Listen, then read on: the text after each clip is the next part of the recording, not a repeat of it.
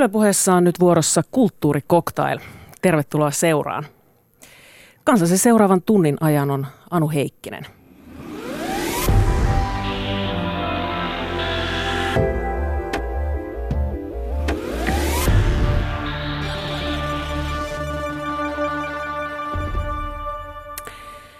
Niin kuin äsken uutisissa kuulitte, Runeberg kirjallisuuspalkinnon sai siis tänä vuonna Tapio Koivukari kirjasta Unissa saarnaaminen.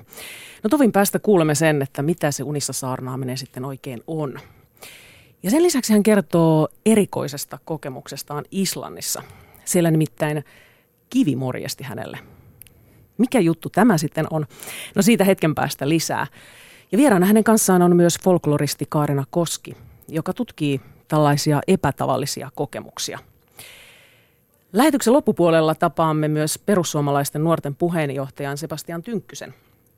Vein hänet nimittäin katsomaan kansallisteatterin uutta Juha Hurmeen Töppöhörö-näytelmää, joka kertoo tällaisesta rasistisesta homofobikko-sovinistivikistä.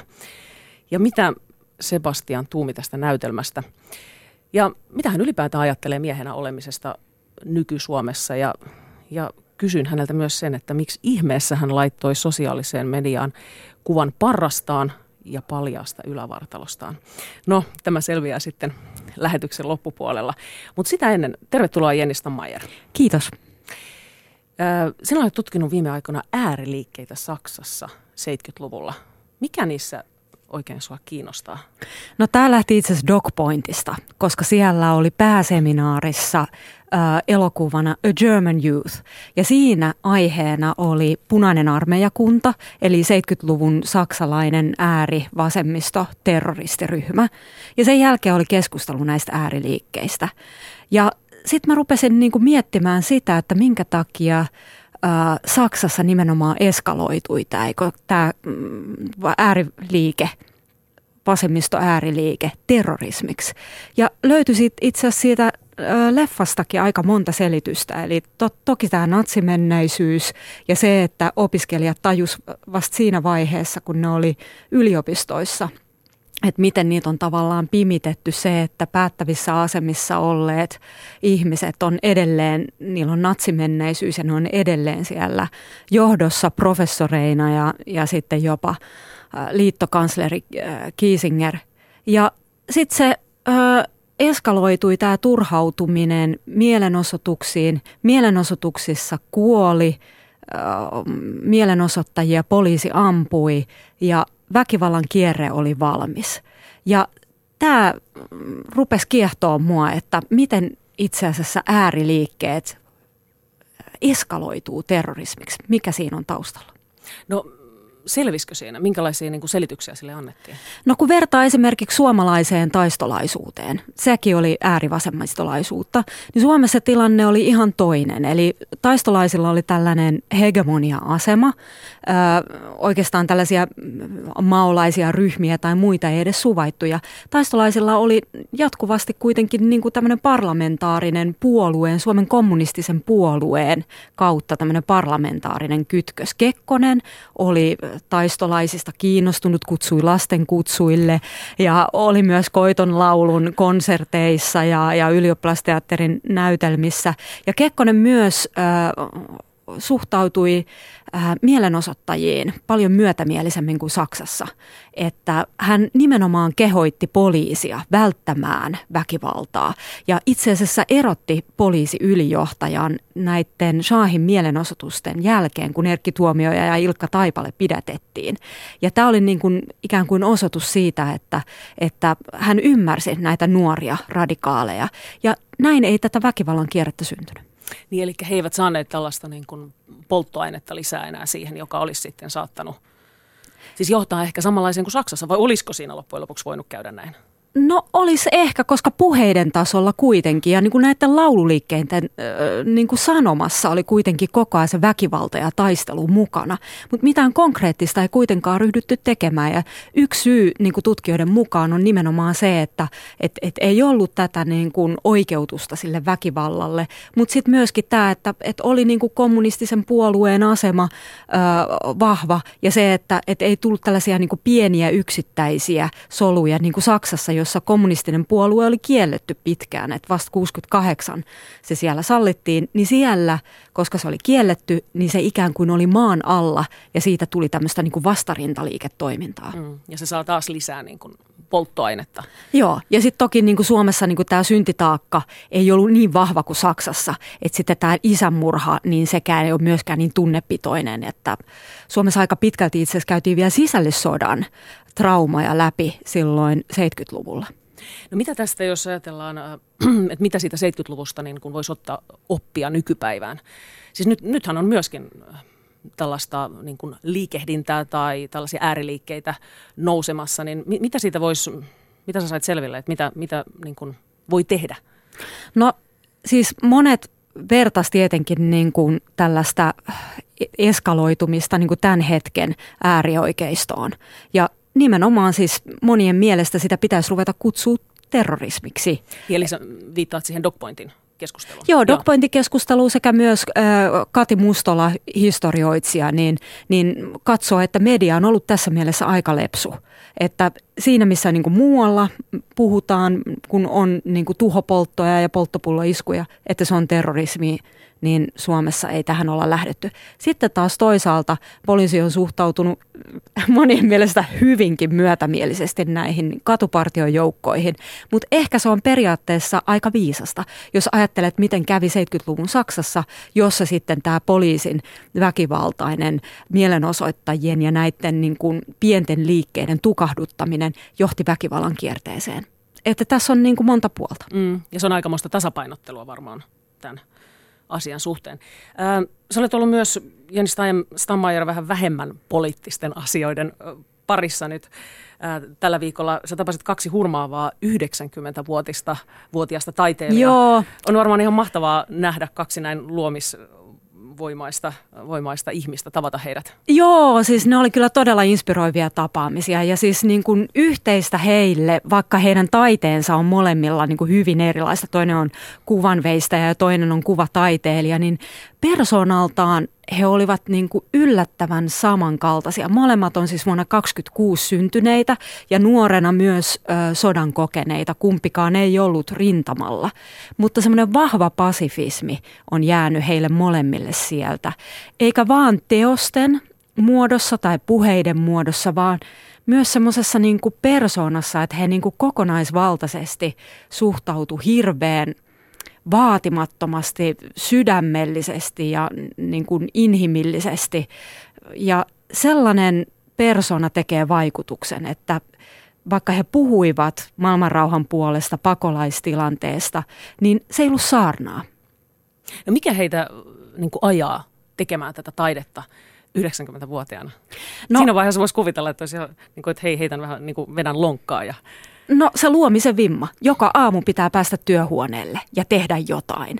Ja Aaron Hiltunen on erittäin mielenkiintoinen esimerkki nimenomaan tästä, että pitää tehdä jotain, kun hän jäi siis eläkkeelle rautatie työstä, VRn palveluksesta, hän oli 40 vuotta siellä. Ja sen jälkeen kun jäi eläkkeelle, niin hänen vaimonsa kuoli ja hän oli yksinäinen, katsoi seiniä, tuijotteli asunnossaan ja ajatteli, että nyt tässä täytyy tehdä jotain. Ja hän alkoi sitten maalata, kävi Oriveden opistossa ja, ja sieltä sitten alkoi se luomisen ilo löytyä. Ja nyt mun mielestä 90 hän on mestari. No ihan mahtavaa. Ja tämä juttuhan löytyy sitten Yle Areenasta kulttuurikoktailisivulta. Kiitos Jenni Stammaier.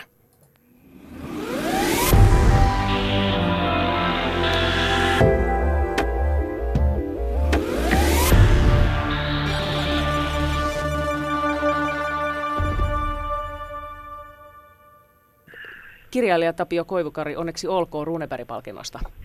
Joo, kiitos, kiitos. Palkittu kirjasi Unissa saarnaa ja kertoo länsisuomalaisen syrjäkylän tytöstä, 13-vuotiaasta Tuulikki Heinosesta, joka sitten ihan eräänä tavallisena iltana yllättäen alkaa tuvan hetekalla saarnaamaan. Tapio Koivukari, miksi halusit kertoa Tuulikin tarinan?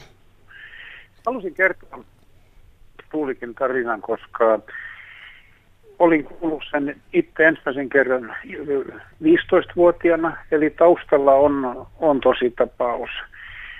Mutta se, että miksi tästä saadaan niin kuin kirjaan vietävä tarina, niin ehkä siksi, että e, ihmiset ovat aina kiinnostuneet tämmöisestä niin kuin ylimääräisestä tai ulkopuolelta tulevasta tiedosta, joka saa sitten uteli, uteliat ja uteliaat ja muut ihmiset liikkeelle.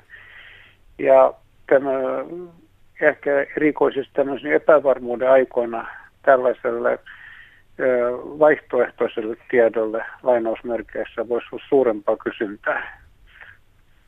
Mistä kaivoit materiaalia Tuulikin hahmo? Kerroit, että hän, hänellä on siis niin kuin tällainen todellisuudessa e-, esikuva. Joo, mä luin niin kuin sen, ajan, sen ajan lehtiä ja sitten äh, sitten tekemättä juonipaljastuksia, niin asiasta tapahtui semmoisia piirteitä, jotka vei sen sitten myös oikeussaliin, eli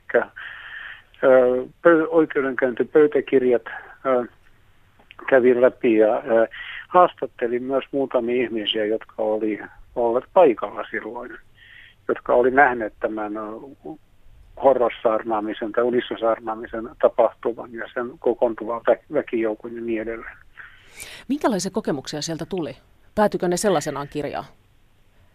Ja sanotaan, ei ne sellaisen, mutta kuva, kuvauksina kyllä, että, että se alkoi tällä todella suht spontaanisti siellä koti, kotimökissä, mutta sitten sama levisi nopeasti ja muutaman viikon päästä niin siellä oli, oli hommattu äänentoistolaitteet ja tuvan pihalla oli tuommoinen 700-800 ihmistä etukäteen ilmoitettuna aikana sanankuulossa. Ja, ja tietysti tämä historiallisen esikuvan tämä teologinen sanoma oli aika ohut, että, että se oli, että maailmanloppu on tulossa ja tehkää parannus ja antakaa omastanne. Ja mä tiesin, että täytyy sitä vähän Romania varten sitä hiukan, hiukan höystää ja tehdä niin mojovammaksi, mutta tämä siis suurin piirtein ja tämmöinen toiminta jatkui siinä muutaman viikon jonnekin kesän asti ja sitten mä loppusuvesta 49, niin tämä tytön perhe ja tämmöinen muualta tullut maallikkosaarna ja läksivät tämmöisellä saarnamatkalle pohjoiseen. Niin, eli tämä tapahtui ja, todellisuudessa, eli tämä on se... Joo. Joo.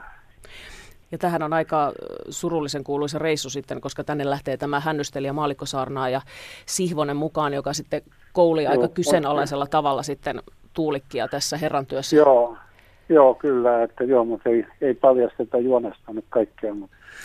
No miten tärkeänä, Tapio Koivukari, sitten pidit, että tässä kirjassa on myös huumoria? Sehän pilkahtelee sieltä muun muassa, muun muassa tekohampaiden kautta ja tekohampaiden, miten niille loppujen lopuksi sitten käy, joo. jotka näillä kolehtirahoilla ostetaan. Niin miten tärkeänä pidit tätä äh, niin kuin huumorin mukanaoloa tässä tarinassa?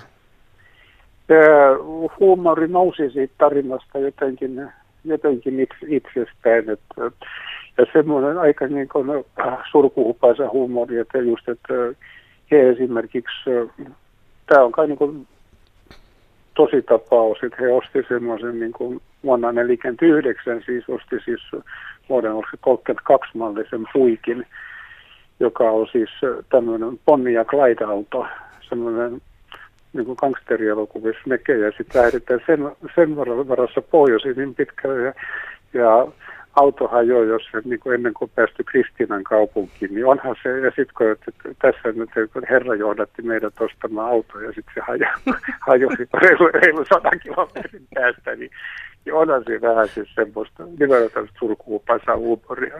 Herra antoi, herra otti. Joo, aivan, aivan, että se, mutta kyllä ei, että, että että tämmöisessä tulee, tulee sitä huumoria itsessä ja mä tykkään.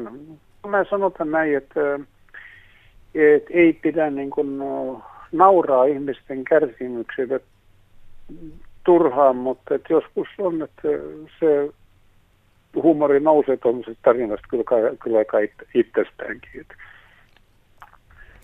No nämä unissa saarnaaminen, tai tämä unissa saarnaaminen ei ole mikään nyt sitten tämmöinen pelkästään toisen maailmansodan jälkeinen ilmiö, vaan että siis tämmöisestä talonpoikaisesta unissa saarnaamisesta on merkintöjä jo 1700-luvulta. Niin Tapio Koivukari, mitä ajattelet, että minkälaiset ajat on erityisesti sellaisia aikoja, jolloin nämä unissa saarnaamiset ja muut tällaiset yliluonnolliset kokemukset sitten nousee erityisesti esiin? on selvää, että tämä unissa sarnaaminen on aina nousee pinnalle semmoisilla niin kuin epävarmoina aikoina.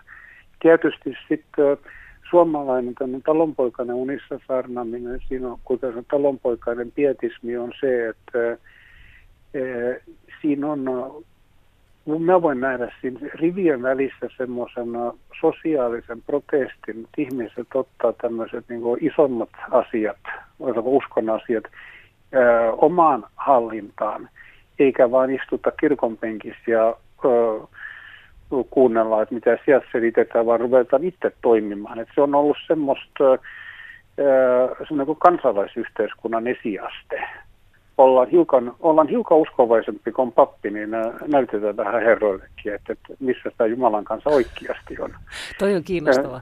Joo, mä olen, en tiedä, joku voi olla tästä eri mieltä, mutta musta näyttää, että siinä on niin kuin hiukan tämmöistä otetta.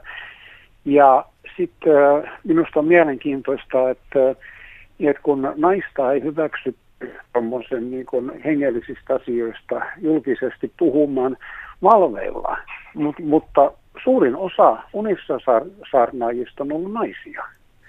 Ja usein vielä ihan nuoria tyttöjä. Hei, otetaan tässä vaiheessa mukaan nyt fol- folkloristiikan tutkija Kaarina Koski. Tervetuloa. Kiitos. Puhuit nimittäin juuri tuosta äsken tuosta samasta asiasta ja, ja, ja, ja kerroit tästä samasta, että se on ollut juuri naisille tapa äh, tulla esiin.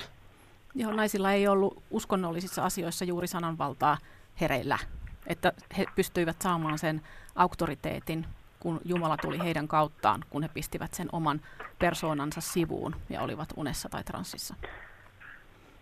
Tapio Koivukari, kun puhuimme ää, niin kun etukäteen tästä haastattelusta, niin kerroit, että sinulla on itselläsikin kokemuksia sellaisista aistimuksista, joita on vaikea selittää. Niin ke- kerro niistä, avaa niitä. Ää, mulla on itsellä hyvin semmoinen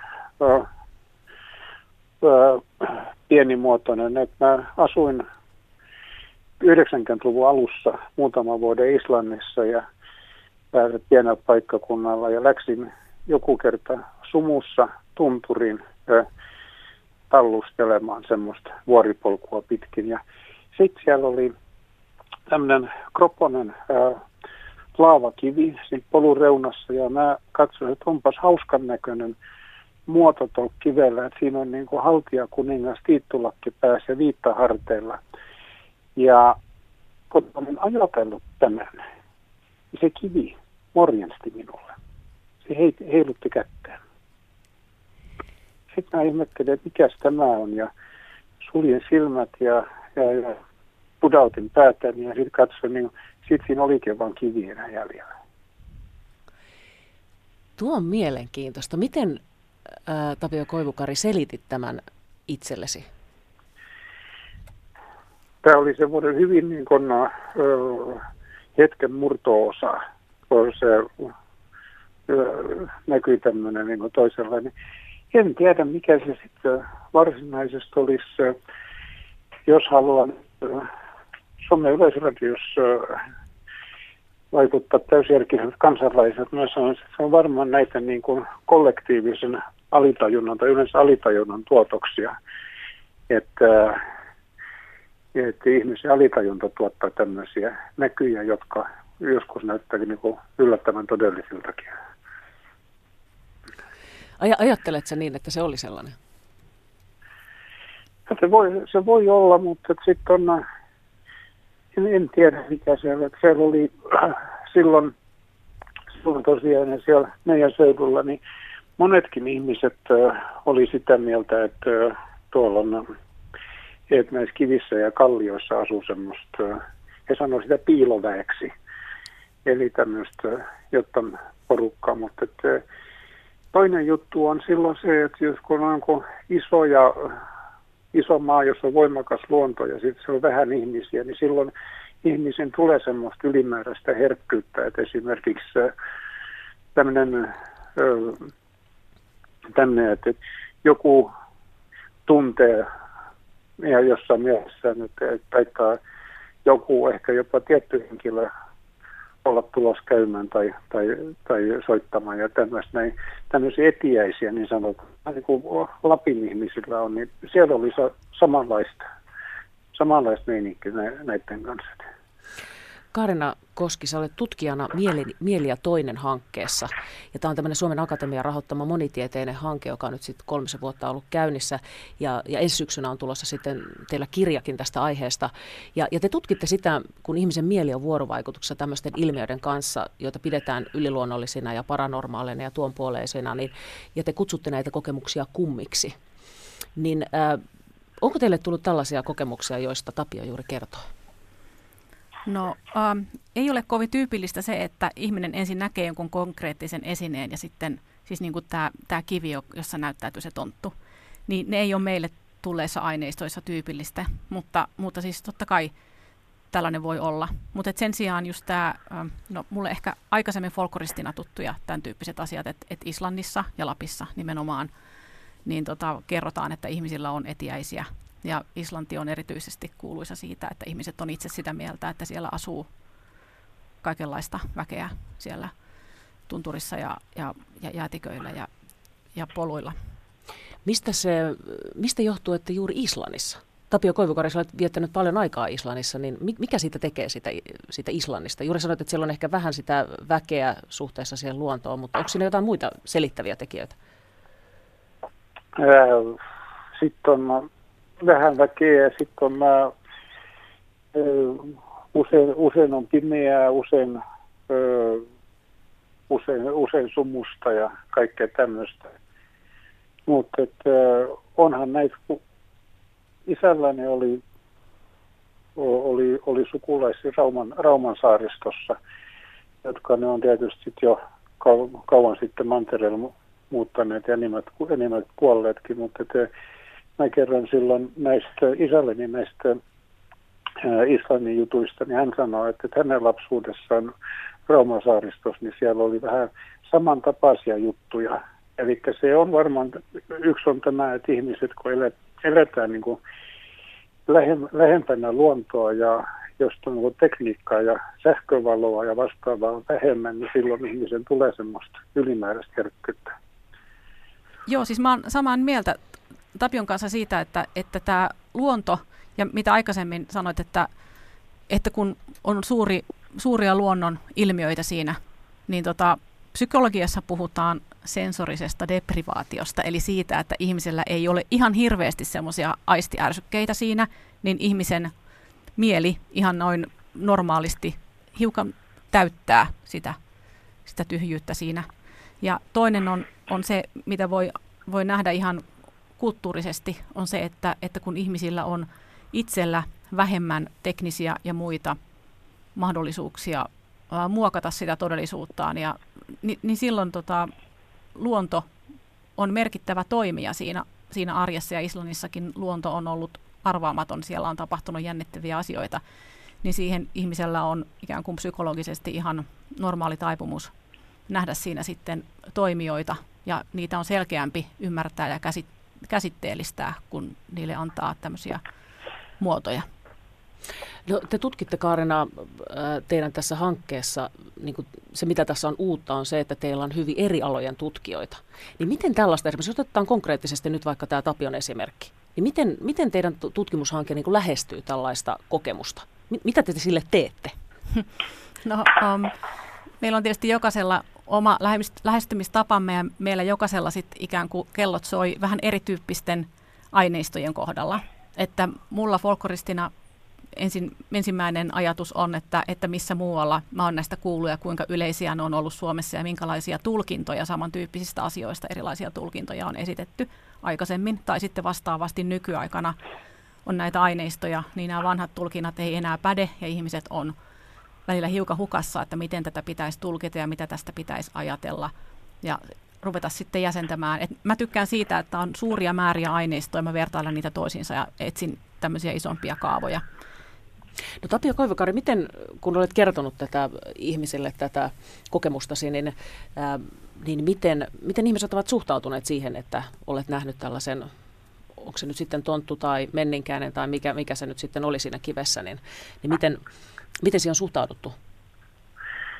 Sanotaan, että jotkut on, on suhtautunut, että, että, että ai että sepä mielenkiintoista, että, että ja vähän niin kuin sillä uteliaan, että olipas kumma juttu. Ja sitten on, jotkut on selvästi, selvästi luullut, että mä kerron jotain tämmöistä juttua niin kuin tehdäkseni, tehdäkseni vaikut, vaikutuksen tai esiintyäkseni niin kuin eriko, erikoisempana kuin mun kuuluisi ollakaan. Ja jotain, jotain tai sitten, että vaan niin kuin, tai sitten oli just, muista joku, että mitä sä olisi polttanut. että, että kun kyseisen päivänä, niin mä en olisi, että oli, joo, että oli sen, mä, mä tupakoin silloin, mä olisin, mä olisin vissi hiukan, hiukan tupakki polttanut ja kaffet juonut sinä päivänä. Joo. Hyvä. Kiitos paljon näistä kokemuksista ja, ja kommenteista, Tapio Koivukari. Ja hyviä Runeberg-juhlien jatkoja. Joo, kiitoksia.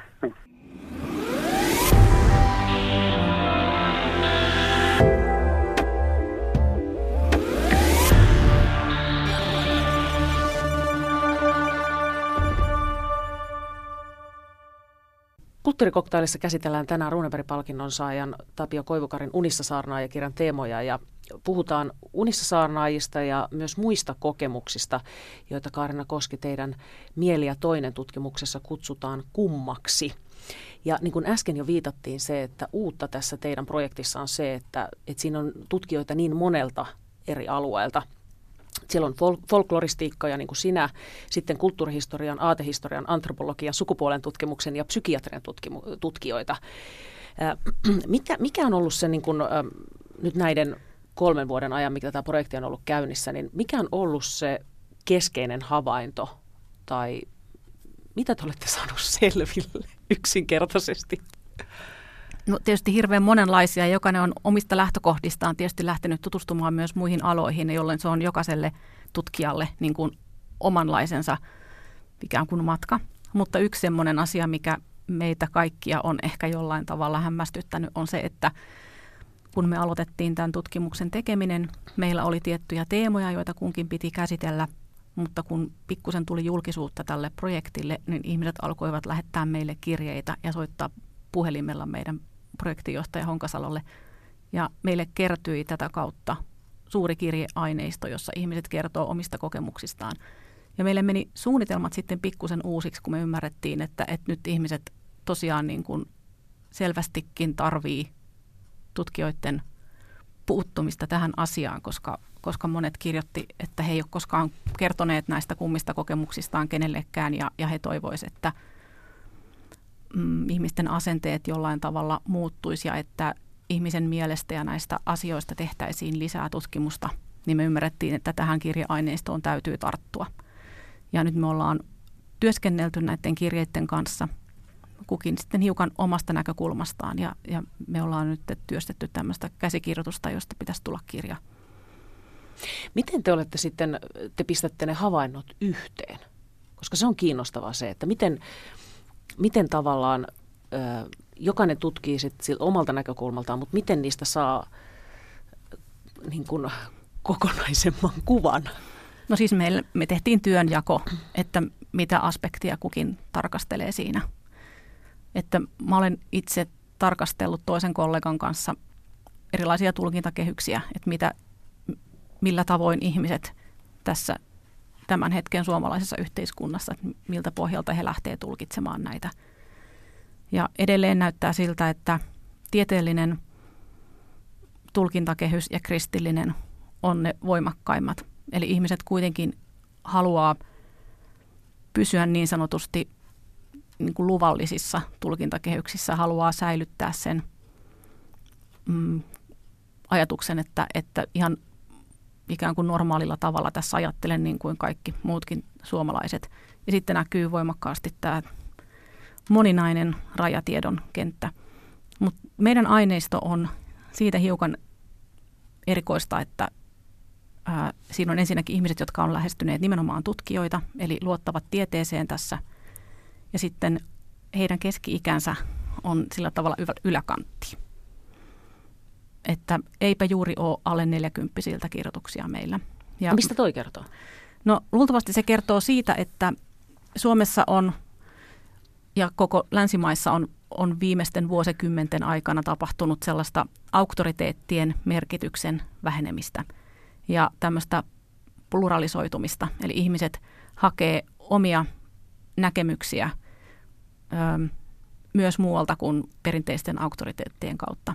Ja henkisyyden kentällä niin uskonnot on menettäneet suosiotaan samalla, kun on alettu seurata sitten tämmöisiä niin kuin omaan itseen ja hyvinvointiin ja tämän tyyppiseen keskittyviä henkisiä suuntauksia. Ja tämä on hiukan sukupolvikysymys, että nuorempien sukupolvien keskuudessa tämän tyyppinen on, on yleisempää ja heille keskimäärin on pienempi ongelma, jos he kokee jotain erikoista. Ja ensin me ajateltiin sitäkin, että kysymys voi olla siitä, että nuori, nuoremmat ihmiset avautuu näistä netissä nimettömästi. Ja sitä tapahtuu paljon, mutta että kyllä meidän aineistossa on ihan näissä kirjoittajissa sujuvia netin käyttäjiä, että se ei ole pelkästään se, että yksi mahdollisuus on se, että, että juuri että meille on kirjoittaneet ihmiset, joille on suurempi ongelma se, että he, heidän kokemuksensa ei ole tämän vallitsevan ajattelutavan mukaista. Ja monet heistä just kertoo sitä, että he ei ole kehdanneet kertoa kenellekään tai heitä katsotaan vinoon, kun taas sitten nuoremmille ihmisille tämmöinen niin sanottu yleinen mielipide ei ole enää mikään iso juttu, että he tavallaan heimoutuu omilla tavoillansa.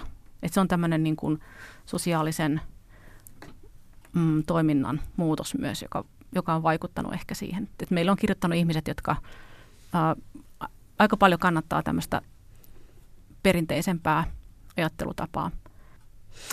Sano joku esimerkki niistä, niistä tarinoista, mitä te saitte. Minkälaisia siellä on tullut? No, aika monet tavallisten ihmisten kokemukset on sellaisia, että ne on hyvin henkilökohtaisia ja ne voi olla sellaisia, että, että yksilö itse ei välttämättä ihan hirveästi uskoisi sellaiseen, että tämmöistä voi tapahtua, mutta jos siinä on jollain tavalla omat tunteet pelissä voimakkaasti, niin silloin e, esimerkiksi se yksittäistapaus niin on kuitenkin totta, vaikka muut vastaavat ei olisi. Esimerkiksi aika tyypillistä on, että kun nykyään ihmiset asuu kaukana toisistaan, niin jos sukulainen tai oma vanhempi kuolee, niin ei välttämättä olla itse oltu paikalla. Ja se suru on hiukan toisenlaista. Siihen liittyy usein, um, no siihen liittyy aina vähän syyllisyyttä, että miksi minä olen hengissä, kun tuo kuoli. Mutta, mutta nykyään on aika tyypillistä, kun ei ole ehditty niitä hyvästä ja jättää sen henkilön eläessä, niin sitten saadaan se kokemus siitä, että hän tulee kuolemansa jälkeen tervehtimään. Tai sitten kuoleman hetkellä tulee semmoinen outo tunne, että, että mitä nyt on ja, ja näkee sen henkilön ja sitten kuulee myöhemmin, että hän on kuollut. Mutta nämä hyvästi kokemukset on usein ihmisille tavattoman tärkeitä, koska heillä on saattanut olla paha mieli. Ja sitten he kokee joko ihan sillä tavalla, että he selvästi tunnistaa sen, sen tutun vainajan äitinsä tai isänsä, joka tulee ja hymyilee. Ja sitten heidät täyttää semmoinen valtava rakkauden tunne. Jotkut kuvailee, että sitä ei voi sanoin kuvata, että ei täällä meidän maailmassa niin suurta rakkautta edes ole – ja, tai sitten kuule vaan tulee semmoinen lämmin, että he saa niin kuin ilman sanoja semmoisen tiedon, että, että nyt mulla on hyvä olla ja älä sure ja kaikki on hyvin. Ja se saattaa olla lyhyt kokemus, mutta erittäin merkityksellinen sille ihmiselle, joka tämän on kokenut. Ja jotkut sanoo sitten, että, että joo, että tämä on, että, että, että tosiaan niin kuin tämä vainaja kävi, mutta sitten jotkut sanoo, että mä en tiedä mistä tämä tuli, että tämä saattoi tulla mun omasta alitajunnasta mulle lohduksi ja joku saattaa olla sitä mieltä, että ei sillä ole mitään merkitystä, mistä se tuli. Että pääasia, että on hyvä olla. Ja tämä on just tämäkin, mitä, mitä Tapio sanoi, että, että se voi tulla omasta alitajunnasta tai tämmöisestä kollektiivisesta alitajunnasta. Se on jungilainen termi tai tämmöinen kollektiivinen piilotajunta. Ihmiset arvelee, että tuolla jossakin meidän ympärillä on tämmöisiä kaikenlaisia ajatuksia, jotka että se on tavallaan kulttuurista, mutta kuitenkin ihmisen mielen syövereissä. Ja tämä on tyypillistä nykyajalle, että sanotaan, että, että psykologian kehityksen myötä ja että ihmiset on tulleet tietoisemmiksi mielen toiminnasta ja samalla kun on tapahtunut maallistumista, niin yhä enemmän nämä erilaiset olennot sijoitetaan ihmisen omaan mieleen eikä välttämättä jonnekin tonne ulkopuolelle. Ja jos ne on ihmisen omassa mielessä, niin nehän ei ole silloin yliluonnollisia. Ja tämä on yksi syy, minkä takia me mieluummin kutsutaan näitä kummiksi näitä kokemuksia, koska ihmisillä on hirveän erilaisia näke- näkemyksiä siitä, mistä ne tulee. Et hirveän samanlaisia kokemuksia ää, tulkitaan eri tavoin. Ja on ihmisiä, jotka ei missään nimessä halua olla tekemisissä minkään yliluonnollisen kanssa, mutta heillä on kuitenkin hyvin rikas mielikuvitus ja he saa niin kuin omasta sisimmästään paljon semmoista tuntematonta tietoa ja katsovat, että, että se on niin kuin heidän mielensä potentiaalia. Ja samoin tämmöisissä New Age-tyyppisissä meditatiivisissa filosofioissa on tämän tyyppisiä samoja. Niin tämä on yksi syy, minkä takia me ollaan hiukan haluttu tehdä eroa tähän yliluonnolliseen käsitteeseen.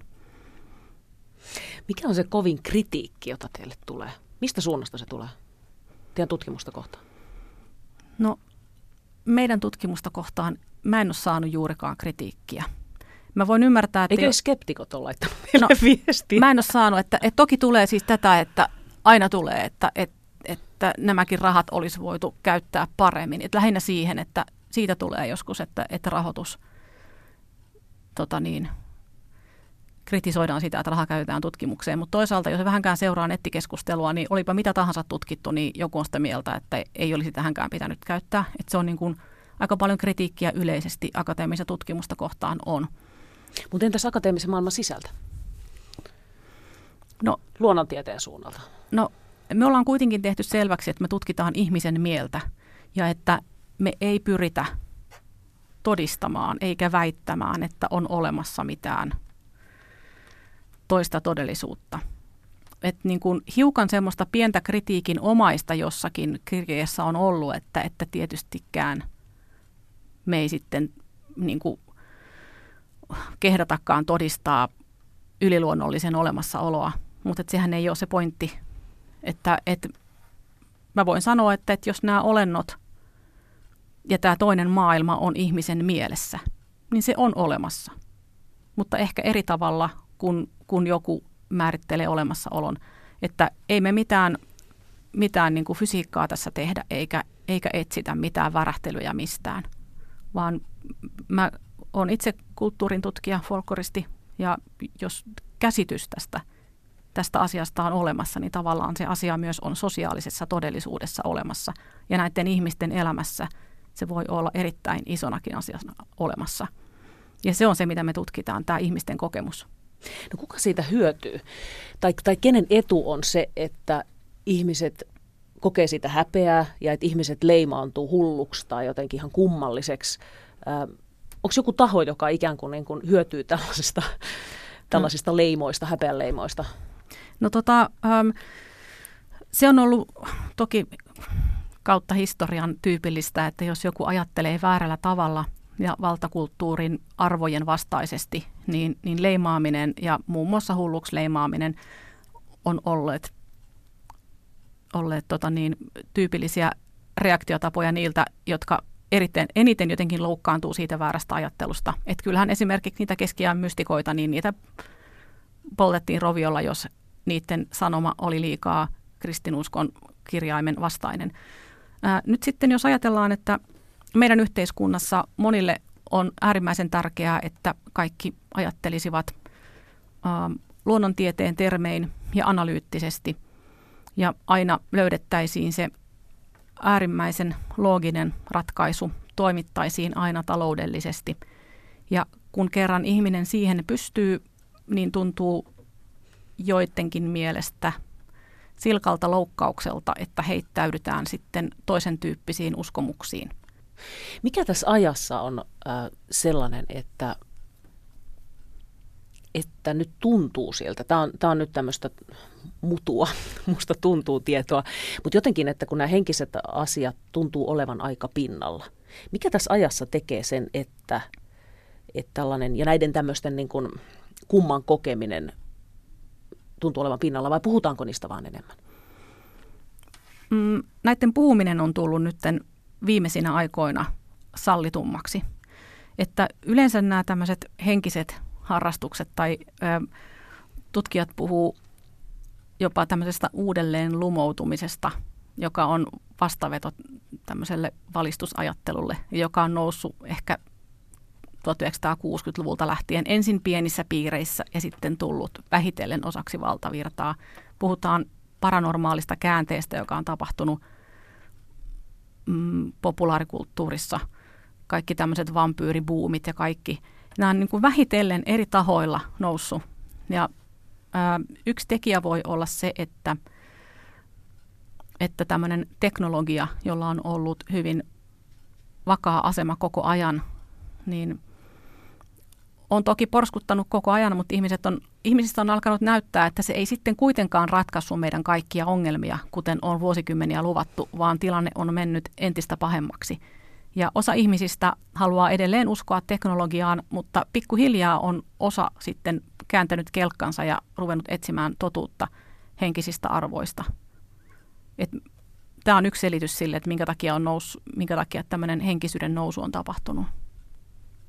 Ja toinen on individualismi, että ihmiset on ruvenneet ajattelemaan itse ja pitämään omaa henkilökohtaista kokemusta tärkeämpänä kuin mitään tämmöisiä yhteisiä objektiivisia totuuksia tai, tai yhteisiä sääntöjä. Karina Koski, onko sulla itsellä kumman kokemuksia? No ei. Öm, totta kai on niinku sellaisia, että et voisi pitää niitä jollain tavalla niin kuin tähän osastoon kuuluvina, mutta, mutta mä en itse tulkitse niitä sillä tavalla. Ähm, mä en ole ollut niistä kauhean hämmästynyt tai no sanotaan, että, että ihmisillähän on, me tunnetaan tämmöinen niin kuin ilmiö kuin unihalvaus, joka tulee ulen ja valveen rajalla ja erityisesti tämmöisille uupuneille ihmisille. Niin minulla on ollut unihalvaus synnytyslaitoksella, mikä on tietysti mä ajattelin silloin heti, että kas, tämä on unihalvaus. Ja, ja tota, ajattelin, että minulle perinteen tutkijanahan tämä on niin kuin erittäin ikään kuin opettavaista, että nyt tiedän, miltä se tuntuu. Eli mi, mi, siis avaa vielä sitä. Mikä, Joo, mikä unihalvaus on sellainen, että, että ihminen herää keskellä yötä eikä pysty liikkumaan ja ää, kokee, että joku olento on rinnan päällä painamassa tai kuristaa kurkusta – tai ylipäätään oleskelee huoneessa. Et siinä tuntuu semmoinen hyvin, hyvin voimakas niin kuin semmoinen pahan läsnäolo. Ja siihen voi liittyä eri ihmisillä erilaisia oireita, mutta, mutta niin kuin yleisiä on tämä tämmöinen paino rinnan päällä. Ja se johtuu siitä, että, että ihmisen vartalo tavallaan on vielä unessa eikä pysty liikuttamaan sitä, mutta sitten ikään kuin taju on hereillä. Ja tämä niiden välinen epäsuhta, joka, joka on eräänlainen hypnankoginen tila, niin, niin se aiheuttaa ihmisille joskus aivan kamalia kauhun tuntemuksia. Ja tämä, tämä tunnetaan tämä ilmiö Suomessa aika hyvin ja keskust, jollain keskustelupalstoillakin tässä on, siitä on ollut, että vaikka ihmiset tietää, että se on tämmöinen ja sillä on tämmöinen tausta, mutta he ei haluaisi ikinä enää kokea sitä, että se on niin kamalaa, koska siinä tulee ihan aito kauhu. Ja monissa maissa, Suomessa ja monissa Euroopan maissa, Kiinassa, Japanissa tunnetaan tämä ilmiö ja useimmiten sillä on joku tämmöinen olennon. Suomessa puhutaan painajaisolennosta, jossain puhutaan noidista, jotka aiheuttaa tämän. Että tämä on niin kuin aika tyypillinen esimerkki se, semmoisesta, että, että, että uskomusperinteessä tunnetaan tämä jonkinnäköisen olennon toimintana, mutta sillä on todellisuudessa erittäin konkreettinen fysiologinen tausta. Tunsitko sinä, että sulla oli joku olento siinä vai oliko se vaan paino? Uh, joo, joo, siis tota, uh, mä olin siellä, makasin siellä, pötkötin sängyssä ja olin imettänyt lasta noin tunnin välein ja olin aika uuksissa ja sitten mä heräsin ja tuli semmoinen tumma hahmo, joka rupesi kuristamaan mua kurkusta hirveällä tavalla ja mä huusin siinä apua ja mä huusin mun miestäni avuksi ja sitten mä heräsin Ja näin, että mun mies tulee sieltä, mutta hän tuleekin vain ja rupeaa kuristamaan mua. Että se muuttui takaisin siis hahmoksi. Tosiasiassa niin eihän mun mieheni ollut siellä sairaalassa ollenkaan. Mutta mä tavallaan muka heräsin, mutta en herännyt kuitenkaan. Mutta siinä oli se olento, joka kävi kurkkuun. Ja sitten tuli sairaanhoitaja tai siis tämmöinen kätilö, joka oli taas tuomassa sitä lasta imitettäväksi. Mä sanoin sille, että mä näin semmoisen olennon, se tuli mua kurkku kiinni. Ja kätilö katsoi vaan ystävällisesti tosi, jaha, vauva ruokailee sitten myöhemmin. Että se havaitsi, että mä olin niin, kuin niin, niin, tota niin jo upunut, että, että ehkä se syöminen saa odottaa. Mietin, että nyt tarvii, tarvii tuore äiti hieman lepoa. Joo. No Kaarina Koski, äh, vielä yksi kysymys. Yksi teidän tavoitteesta on tällä projektilla se, että tämä häpeän leima eli stigma näistä kokemuksista vähenisi.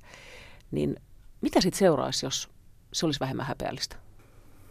No ainakin aika paljon inhimillistä kärsimystä saataisiin vähenemään, koska nämä ihmiset, jotka on kuvanneet sitä mm, yksinäisyyden ja, ja, ja semmoisen erilaisuuden tunnetta, niin voisi ehkä olla sitten normaalimmin sen asian kanssa.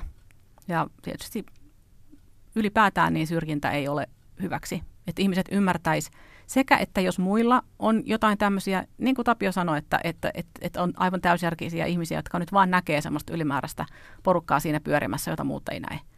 Niin mikä siinä nyt on niin kamalaa? Että tämmöinen voitaisiin ihan hyvin sallia.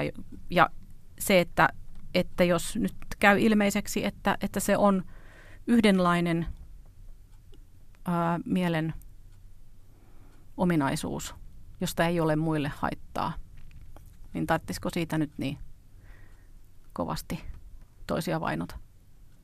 Kiitos haastattelusta Kaarina Koski. Kiitos.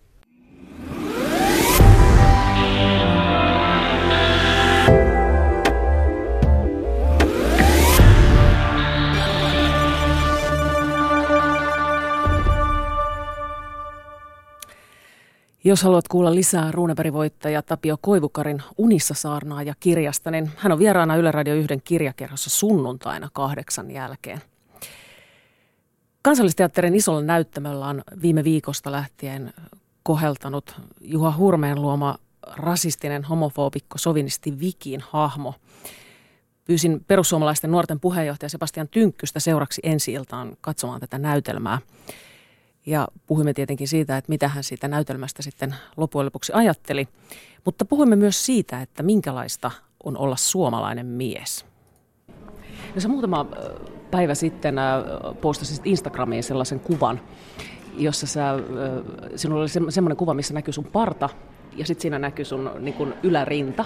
Ja sitten siinä oli teksti vieressä, että, että mil, mil, tältä tuntuu olla, mikä se oli se teksti, että miltä tuntuu olla suomalainen mies? Nyt mä en edes muista. Nyt mun pitää luntata. mä en muista, mikä tarkkautta se oli. Miltä miehenä oleminen tuntuu? Niin, tota, siinä mä kirjoitin, että miltä miehenä oleminen tuntuu esim. tältä. Ei sille, että se olisi vain ainut, mutta kun siinä, siinä parta on kasvanut ihan hirveän paljon ja sitten rintakarvoja on tullut, mitä mä itse inhoan, että kun, ei voi sietää, kun ne vaan kasvaa sieltä ja niiden tuloa ei voi estää, niin sitten, että miltä tuntuu miehenä oleminen, muun muassa tätä esimerkiksi, että et voi sille mitään, että kaikkialta vaan tulee sitä puskeista karvaa. No miksi olet kasvattanut parra? Sulla oli pitkään, sulla ei ollut. No tämä juontaa vaan siitä juurensa, kun tuota, niin nyt on ollut ihan käsittämättömän kiireinen loppusyksy. Ja sitten tuota, niin, niin, muutamana päivänä, kun saa juosta sitten pää kolmantena jalkana paikasta toiseen, niin sitten mä yritin vaan tota, niin, niin, maksimoida kaiken ajan käytön tai niin kuin hyödyntää parhaimmalla tavalla. Ja sitten tota, niin, niin, en ajanut partaa joka mä joudun niin kuin sekä iltaisin että aamuisin ajamaan parran, jos mä haluan, että se pysyy sileenä, koska se kasvaa niin nopeasti. Niin sitten jos muutaman päivän jälkeen, niin sitten oli niin paljon, että, että nyt tämä jo sattuu jostain ajaa pois ja sitten se vaan jää. Ja lopulta, että no antaa tulla vapaasti, kun on tullaksi, ettei tänne tee mitään ole tarvinnut tehdä, että sieltä se tulee itsestään. No, minkä takia sä laitoit sen kuva sitten Instagramiin? Tällaisen ylävartalokuva. No just sen takia, kun mä yksi päivä huomasin tuossa, että että tuohan on ihan älytön puska toi parta, mikä tuohon on kasvanut ja, ja sitten tota, niin, niin noi rintakarvatkin alkaa sitä tulemaan, niin sitten se oli vaan mulle itselleni huvittava, kun mä oon, niin kun, mä oon aina ollut semmoinen niin hirveän hoikka, luikkupoika, jonka äänenpaino on vaihdellut vähän miten sattuu ja, ja vähän semmoinen, että niin kuin, ei ole ehkä mielletty semmoiseksi tosi miehiseksi mieheksi, niin sitten vaan kun yhtäkkiä on niin kaikki tämmöiset elementit tullut tähän mukaan, niin sitten mä, että no tältäkö se esimerkiksi tuntuu, niin tätä se esimerkiksi on. Mutta niin hirveän uudenlainen kokemus siitä, että, että mitä se voi olla, kun aikaisemmin jotenkin niin kuin ollut niin hir- hirveän erinäköinen. No tuntuuko se jotenkin, niin kuin, tuntuuko miehenä oleminen nyt erilaiselta sitten, kun on enemmän karvotusta? No tota, ei siis itsessään tietenkään oleminen muuta kuin, että ruoka jää kiinni aina tuohon partaan, mikä on ärsyttävää, mutta eikä se, että niin kun, mikä on ollut jännä huomata, niin sitten hirveän paljon niin naiset kommentoi, että naisilta on yhtäkkiä alkanut tulemaan tosi paljon kommentoitia, että vouku hieno parta ja vähän kuin mahtavaa ja, ja sitten ehkä se, että musta tuntuu, että on pidetty vanhempana ja ja semmoisena niin kuin ehkä fiksumpana ja tämmöisenä kuin on parata. Että yhtäkkiä niin kuin tämmöisiä elementtejä on alkanut liittymään. Ja sitten mulla on vaan tullut se fiilis, että nyt ei tunnu enää niin nuorelta ja semmoiselta villiltä ja vapaalta, koska tämä on, että nyt, nyt kun sen olen tajunnut, niin alkanut miettimään, että tämä täytyy varmaan kyllä aika kohta ajaa pois, koska mä kyllä haluan todellakin jatkaa mun nuoruutta ja, ja tota, en halua olla semmoinen välttämättä semmoinen lukossa semmoisen fiksun ja, fiksun ja asiallisen ja semmoisen, niin kuin, tiedätkö, semmoisessa vankilassa, että nyt täytyy toimia vaan näin. Tuleeko sitten sellainen olo, että pitää käyttäytyä jotenkin tietyllä tavalla? No just sillä, että niin pitää, pitäisi käyttäytyä ikästään vanhemmalla, vanhempana, koska muut ihmiset on alkanut niin kuin, jotenkin projisioimaan tämmöisiä ajatuksia minua kohtaan, niin sitten tulee vähän semmoinen, että mä luulen, että mä luovun tästä niin kuin, kohta puolin, koska en mä halua jäädä semmoiseen rooliin. No mitä sä ajattelet Sebastian Tynkkynen niin kun, uh, muuten miehenä, miehenä olemisesta ja niin kun, elämästä tällä hetkellä 2016 Suomessa? Mm, no kyllähän miehenä oleminen jotenkin tuntuu hirveän helpolta sille, että, että kuitenkin, musta, tai en tiedä, Tätä, voi, tätä asiaa ihan oikeasti voi lähestyä niin hirveän monelta kantilta, että et voi sanoa sillä tavalla, että miehenä oleminen on helppoa ja suhun ei kohdisteta mitään vaikka ulkonäköpaineita toisin kuin naisiin, että sun täytyy käyttää meikkiä, olla hirveän hienosti pukeutunut, kaikkea tämmöisiä, että sut otettaisiin tosissaan eikä sun ulkonäköä koko ajan kommentoitaisi, mutta toisaalta sitten niin kuin meillä miehillä on kyllä tänä päivänä aika paljon niin kuin odotusarvoja, mitkä on sitten niin muunlaisia. Ja toisaalta kyllä siihen ulkonäköpuoleenkin liittyy, että, että jos sä yhtään pukeudut niin sanotusti feminiinisemmin, niin sen jälkeen varmasti varsinkin niin kuin alakoulussa, peruskoulussa, ö, ammattikoulussa, tämän kaltaisissa paikoissa, niin kyllä tulee sitä palautetta sitten niin kuin aika paljonkin pojille, että et, se riippuu ihan siitä, että kummasta näkökulmasta sä lähestyt. Et se on toisaalta hirveän helppoa, toisaalta taas sitten sulla on tosi tietynlainen rooli, että missä sun pitää olla. Mutta sitten ehkä se, että tänä päivänä musta tuntuu, että se on kuitenkin niin kun alkanut murtua ihan hirveän paljon. On hirveän paljon erilaisia miehen malleja, mitä esimerkiksi vaikka mediassa on esillä, mitä nostetaan. Ja näin ollen musta tuntuu, että semmoinen mies, joka ei koe semmoista hegemonista maskuliinisuutta omakseen, niin hän pystyy paljon vapaammin ilmaista itseään ja olla sitä, mitä todella on. Koska mitä miehiäkin on niin hirveän monenlaisia, mutta historian raskas lasti on, on niin kuin ehkä ollut lukitsemassa tai tulla tietynlainen, että otetaan uskottavasti, että silloin sä todella oot niin sanotusti mies. No mitä sä ajattelet henkilökohtaisesti? Sä puhut äsken vähän yleisemmällä tasolla, mutta mitä sä ajattelet niin kuin henkilökohtaisesti itseäsi, että minkälaista on olla tänä päivänä Suomessa mies? Sebastianina? No Sebastianina, jos pitäisi sanoa, niin ehkä siinä mielessä haastavaa, että kun joutuu olemaan niin semmoisessa risteyskohdassa. No totta kai oma valintahan se on, että haluaa olla sellainen niin kuin itse on, mutta se, että sitten vähän niin kuin joka puolelta tulee sitä palautetta niin kuin kummiltakin laidoilta tavallaan. Ja, ja toiset sanoo, että, että... Mitkä ne laidat on siis? Miltä laidat? No siis esimerkiksi vaikkapa punavihreältä laidalta tulee semmoista palautetta, että kaikki se, että kun on mies ja on biseksuaali ja kaikki tämmöistä näin, että ne on niin jotain keksittyä tarinaa siihen, että, että olisi uskottavampi pehmeä, pehmeiden arvojen jotenkin niin esillä pitää. Ja sitten tätä tulee ihan hirveän paljon tätä palautetta. Toisaalta taas sitten semmoiselta toisenlaiselta, ehkä mitä niin kuin, tämä esitys, mitä me ollaan just menossa katsomaan, niin mitä tämä miestyyppi kuvastaa, niin semmoiselta laidalta taas sitten tulee taas sitä, että niin kuin, et just, että niin kuin, voiko tuommoista ottaa uskottavasti, että se ei ole tarpeeksi mies, se ei ole tarpeeksi äijä. Eli vähän niin kuin molemmilta puolilta tulee tämmöistä, että ehkä vastaa sitä semmoista perinteistä miestyyppiä, mitä, mikä miehen pitäisi olla. Sulla oli hauska postaus, Facebook-postaus tässä. Sä teit, ootko muuten vegaani? Öö, mä niin kuin tehotuotettua lihaa niin en syö ollenkaan ja nyt on siirtymässä myöskin sitten ö, maitotuotteesta oikeastaan poissa, koska kävin katsomassa erässä navetassa, että minkälaista se touhu on, niin sitten ei oikein se ehkä huvittanut, että ne lehmät siellä seisoo metri kertaa kaksi metriä alueella niin kuin elokuusta sinne jonnekin toukokuuhun, niin mä tiedän jotenkin, en mä ehkä semmoistakaan halua It, siis tämä Facebook-postaus liittyy tähän nyhtökauraan ja sä, olit, sä kokkasit sitä ja sitten siinä, oli, tota, sit siinä oli teksti, nyt mun pitää taas luntata, koska mä en muista mitä sä olit kirjoittanut. Niin äh, sä kirjoitat jotain siinä, että, että sä oot tehnyt nyhtöpossua ja sen pitäisi kelvata äijäpersuillekin. Öö, joo, tai mä taisin kirjoittaa, että se on siis tosimiehisestä. Niin, mä taisin Twitterissä laittaa, että joo, mä aloitan, se oli Twitterissä, missä mä laitoin, että tämä kelpaa niin vihreille miehille kuin persuäjille kuin muslimeille. Eli siinä on ne kaikki elementit. Siis se, se miksi mä yleensäkin niin kokkasin sitä ja tein sitten vielä postauksen siitä, on se, että kun musta tuntuu, että hirveän monella semmoisella niin kuin hegemonista maskuliinisuutta edustavalla miehellä on semmoinen ajatus, että niin kuin lihansyönti tekee jollain tavalla miehistä miehen. Siis se, että minkälaista, minkälainen ruokavalio sulla on.